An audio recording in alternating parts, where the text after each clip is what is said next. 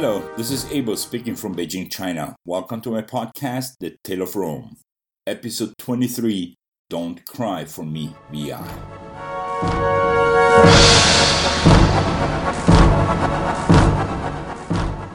It's not for nothing that there is a saying like home sweet home in the English language.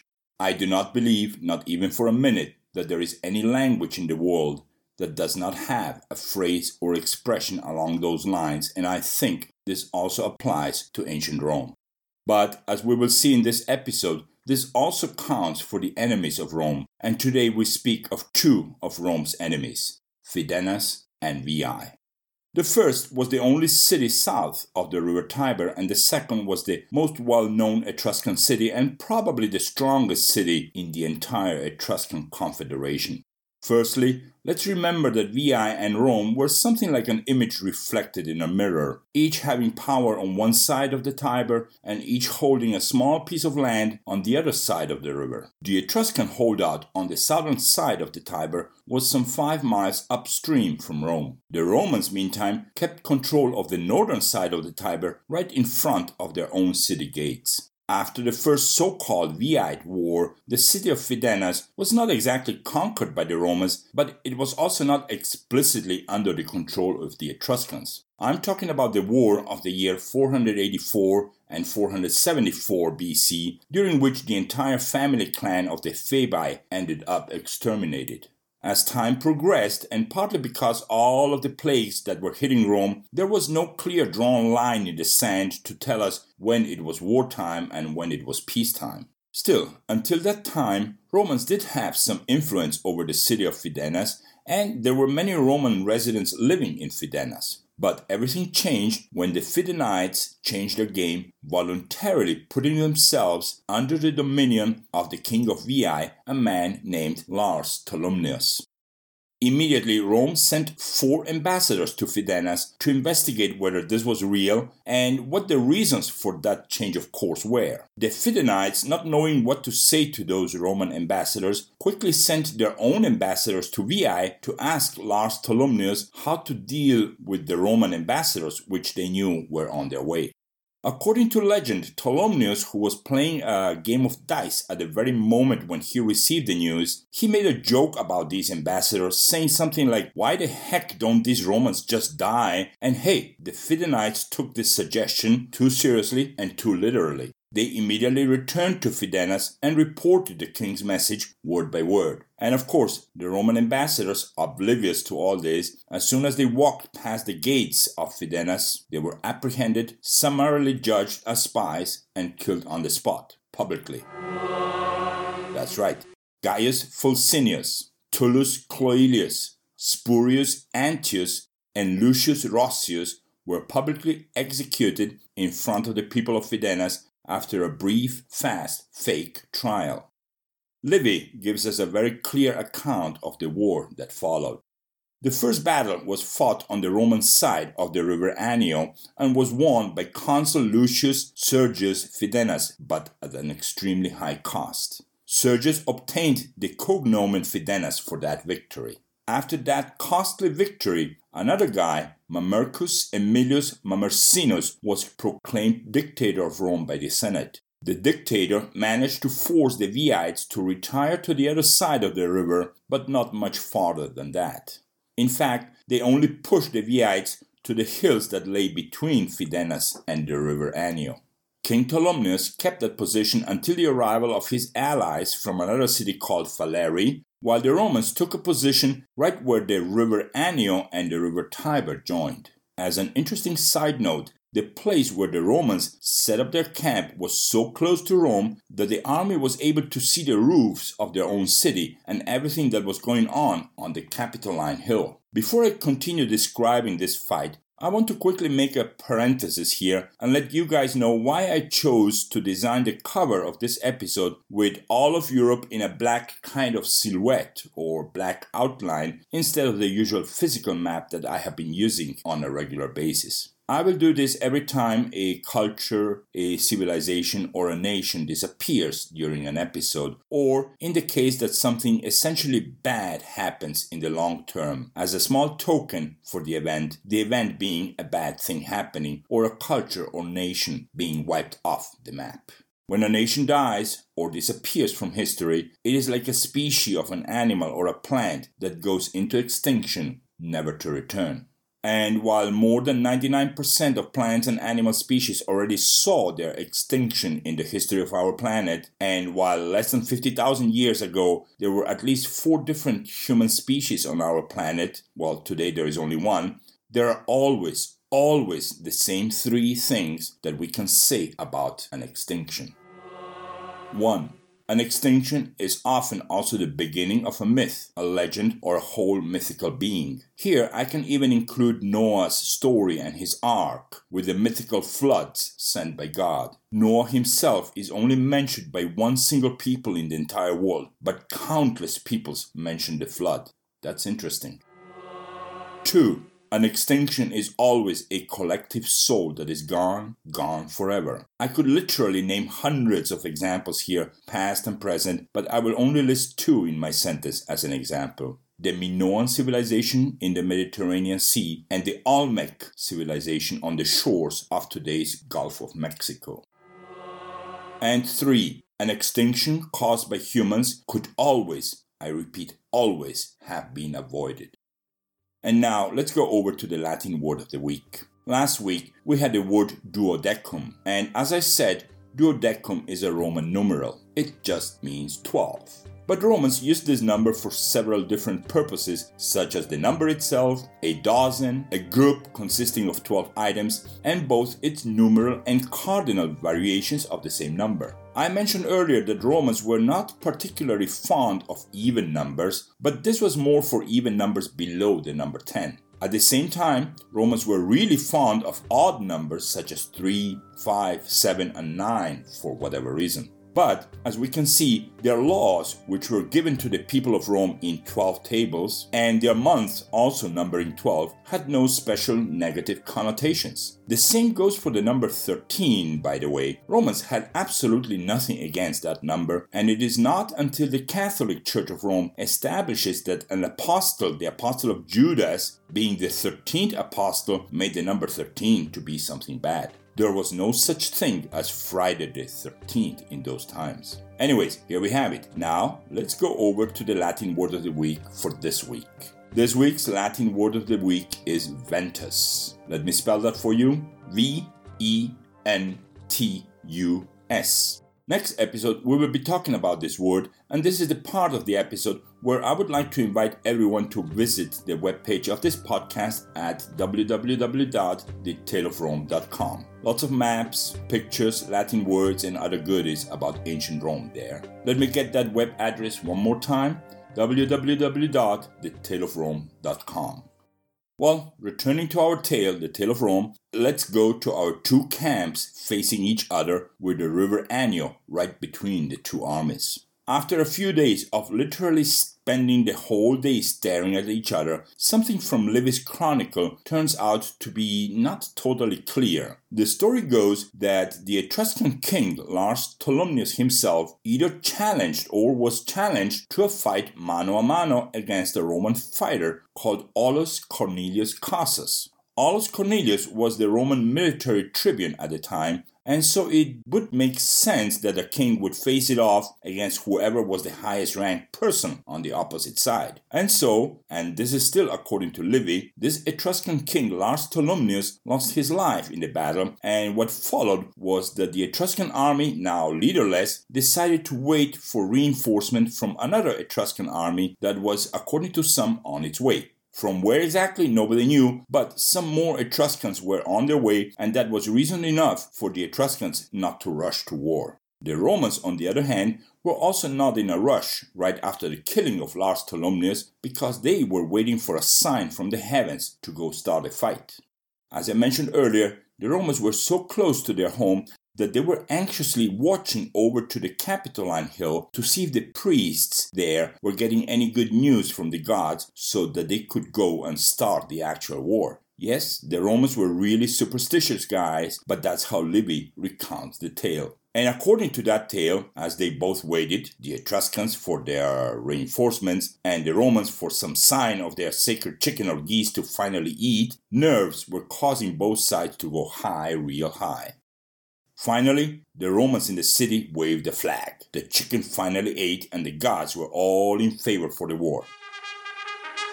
Without even waiting for the trumpet to finish its blast, the Romans launched themselves onto the opposite side. And since the Etruscans still did not get those reinforcements of theirs, you can take a guess which side carried the day. My personal comment the chicken carried the day.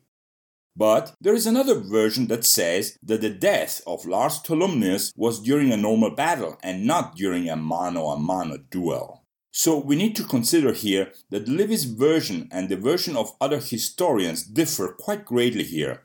And this brings us back to the fact that this is something we just have to suffer through all the way until we get to the part after the sack of Rome and the burning of the original books.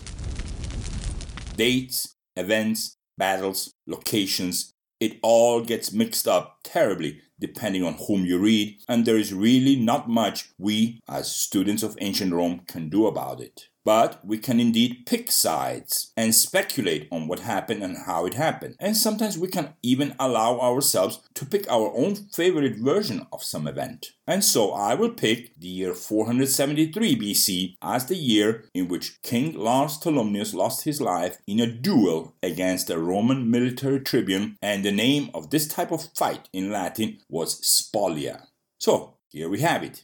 The Veiites lost. But if you look at it, the war didn't end there, and for another two years, Romans had to keep sending soldiers to Fidenas until everything calmed down. There were also years of plagues and disease, and Roman troops were barely able to man all the things that needed manning in order to make through the years that followed. In the year 426 BC, another Etruscan army approached the gates of Rome, and again, the Roman Senate quickly proclaimed a dictator. This time, the Roman Senate chose a guy named Quintus Servilius, a relative of that Servilius Ahala, that guy who used to carry his dagger hidden under his armpit. Well, this guy Servilius dispatched the Etruscans, and in the end, the Etruscans had to flee like running away from the devil himself, and they ended up hiding within the ramparts of the city of Fidenas. That was partly because the Romans did not have enough manpower to actually establish themselves firmly years earlier after the death of Lars Tolumnius. And that, obviously, was due to the plagues that were causing shortages in armies all over the region.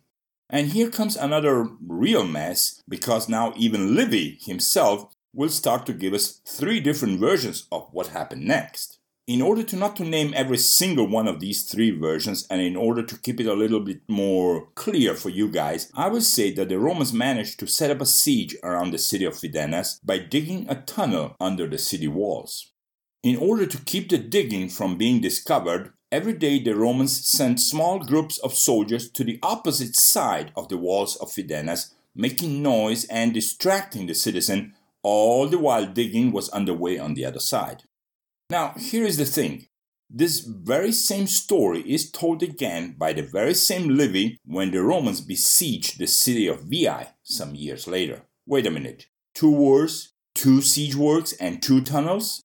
Well, we really do not know if the Romans achieved the same trick twice or whether the author deliberately or mistakenly wrote the same story twice. But the point was that at the end of the year 396 BC, the siege of Veii was over. Yes, after a 10 year long siege, the city of Veii fell to the Romans and it happened more or less like this. The siege of Veii lasted from the year 405 to the year 396 BC, but given the length of the siege itself, it is not possible that Veii had been surrounded by the Romans continuously during all that time. Personally, I think those were temporary blockades, and in some years Livy himself reports that nothing meaningful happened around Veii and the towns around Veii. Roman magistrates, elected annually, often did their thing to make sure that the Romans could never agree on some ideas, plans, or ways to implement a war. Romans were also fighting a number of other enemies at that same time, and so during some of those 10 years, their attention was elsewhere. So I need to highlight this again. For much of the time, the so called siege must have been no more than a loose blockade with Roman camps fortified near Veii and nothing else. And by the way, war on Veii was declared right after the Roman Senate decided to, for the first time ever, pay soldiers for their time and effort. Until then, Romans enlisted by duty and honor, and that was it. Even the expenses were paid by the defenders of Rome, but all that was about to change. Well, with all these shortages, something had to give. As a result of this change, the consular tribunes of the year 405 were able to gather a large army and march towards Veii. They carried out a huge siege, but the siege failed. Winter came and Veii was still standing. The Romans had to return home. And exactly the same thing happened the next year. A key change came in 403 BC when eight consular tribunes were elected, more than in any other previous year. As summer came to an end, they decided to build winter barracks right in front of Veii, and so, also for the first time ever, the Romans kept their siege throughout the entire winter. The Romans built a huge ramp that could really reach the city walls, and the wooden bridges were about to touch the walls. The assault was imminent. But then, one night before the assault, the defenders of Veii took advantage of rather loose Roman precautions and their lax discipline. Yep, the Veiites burned the siege bridges and the whole ramp. Well, if you think that was bad, the year 402 BC was even worse. That year, Sergius Fidenna and a guy named Lucius Verginius Esquilinus were in charge as two of the six consular tribunes for that year. And you know what? These two guys hated each other. They couldn't even see each other. And to top it off, that year, the guys in Veii, they found allies. The Capenates and the Faliscans, two Latin speaking tribes that lived north of Veii and that were part of the Etruscan world, feared that if Veii fell, well, they would be the next victims of Rome's expansion. And so they decided to go help their neighbors in Veii. Their combined army attacked a part of the Roman trenches that was under the command of Sergius. At the same time, the defenders of the city attacked the trenches from the opposite side. The main Roman camp was commanded by Verginius, who refused to help Sergius unless he asked for help. Sergius, much too proud to ask for help, was finally forced to retire and he returned to Rome. Now the other guy, now alone, also had no other choice but flee back to Rome. Good job, you two. Needless to say, both idiots were fired from their posts once the Senate heard the news. Anyways, let's go on. Nothing of importance happened in the year 401 and 400 BC, but in the year 399, the Capenates and the Faliscans made a second attempt to get rid of the Romans. But this time around, the Romans worked as a true team, and while the enemies attacked the Roman trenches, they were attacked by the Romans from behind and they were forced to flee. They suffered a second defeat when they stumbled upon a Roman assault team as they were returning home. And then again, the next two years, nothing of importance happened. Finally, the year 396 BC was different, really different. Marcus Furius Camillus was named dictator, and this is a name we need to keep in our memory because our next episode bears his name. Marcus Furius Camillus gathered a new army and vowed to restore the temple of Mater Matuta, a mythological figure representing the mother of all if Veii was to fall under Roman pressure. First, his new army won a decisive victory over the Capenates and the Faliscans in the lands north of Veii. Having removed that annoyance, Camillus now returned to the south to carry out a siege. But Camillus's siege was well done. Siege works were improved and more trenches were dug around Veii. That stopped all kinds of skirmishes and raids that the Etruscans could do before, and for the first time ever, the inhabitants of Veii started to feel the lack of food and water. Well, that's what you call a siege. Lastly, Marcus Furius Camillus ordered that no fighting, provocation, or attack would be carried out unless he ordered it himself, and breaking with his order carried immediate death penalty, or a process that the Romans called the decimatio. A decimatio meant that the soldiers who had disobeyed an order had to stand in a line, and an officer would walk along that line counting from 1 to 10. Every man who got the number 10 was to be killed by the other 9 guys using rocks and sticks. And yes, as yet another side note, falling asleep on guard duty while in a camp carried that same punishment. According to Livy, Camillus also ordered the construction of a tunnel under Veii. This is usually ruled out as an erroneous repetition of a similar incident during the siege of Fidenas, but it could easily reflect the truth. Perhaps so because Camillus might have been inspired by the success of that first attack by the use of a tunnel. We'll never really know. With the tunnel near completion, or the town about to fall for some other unknown reason, Camillus faced the problem of how to split the upcoming loot how much to give to the soldiers and how much to keep for the treasury of Rome. In the end, the Senate decided that the loot should go to the army, but apparently there were some elements inside the Senate that did not agree with that, and the mere fact of having raised the issue became enough cause for Camillus to be kicked out of Rome a few years later. And again, according to Livy, the city fell when the Romans who were advancing inside the tunnel stormed out of it right into the temple of Juno, which was inside the citadel of Veii. The defenders within the citadel were overwhelmed, and the Romans were able to open the gates of the city walls from inside. Eventually, Camillus allowed the people of Veii to surrender, and the fighting was over in less than one single day. The fall of Veii greatly increased Rome's power. Its land doubled overnight. Although the inhabitants of Veii were sold as Roman slaves, the rural population, in other words, the peasants, were left in peace. The workforce of Rome increased many times over, also overnight. But this great increase in power was soon eclipsed by a great disaster because only six years later the city would be captured and looted by the Gauls who were already making serious incursions into Etruscan lands from the north. But before we see the Gauls, we have to get to know the hero of the fall of Veii. And so our next episode is called Episode 24 Marcus Furius Camillus.